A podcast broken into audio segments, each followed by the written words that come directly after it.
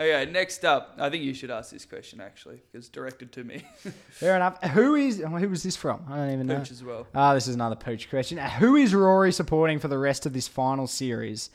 Who would you support? This is a good question. Who would you support in a Melbourne Richmond grand final? Okay, I've thought a lot about this. You had a long night s- stressing over it.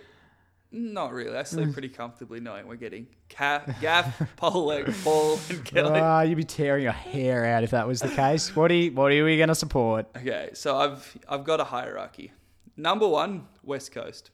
I only know one West Coast supporter, and she Inoffensive. never ever rubs it in my face. And Inoffensive, yeah. also, this is shows how much disdain I have for everybody else. If West Coast win the flag, that would probably hamper our Andrew Gaff pursuit in the same way Richmond's success did.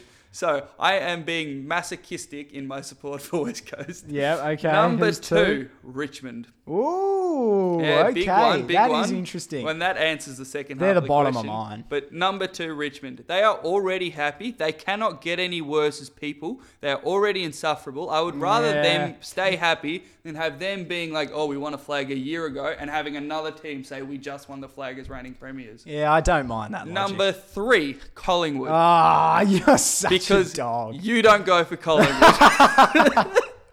Stringer does though. He's I know. worse than me. yeah, I, he absolutely is, but I don't talk to him about football as much yeah. as I talk to you. Also, it's kind of revenge for you being a dick about North Melbourne all these years. Number four, last and Yes, least, all right. very much least, Melbourne.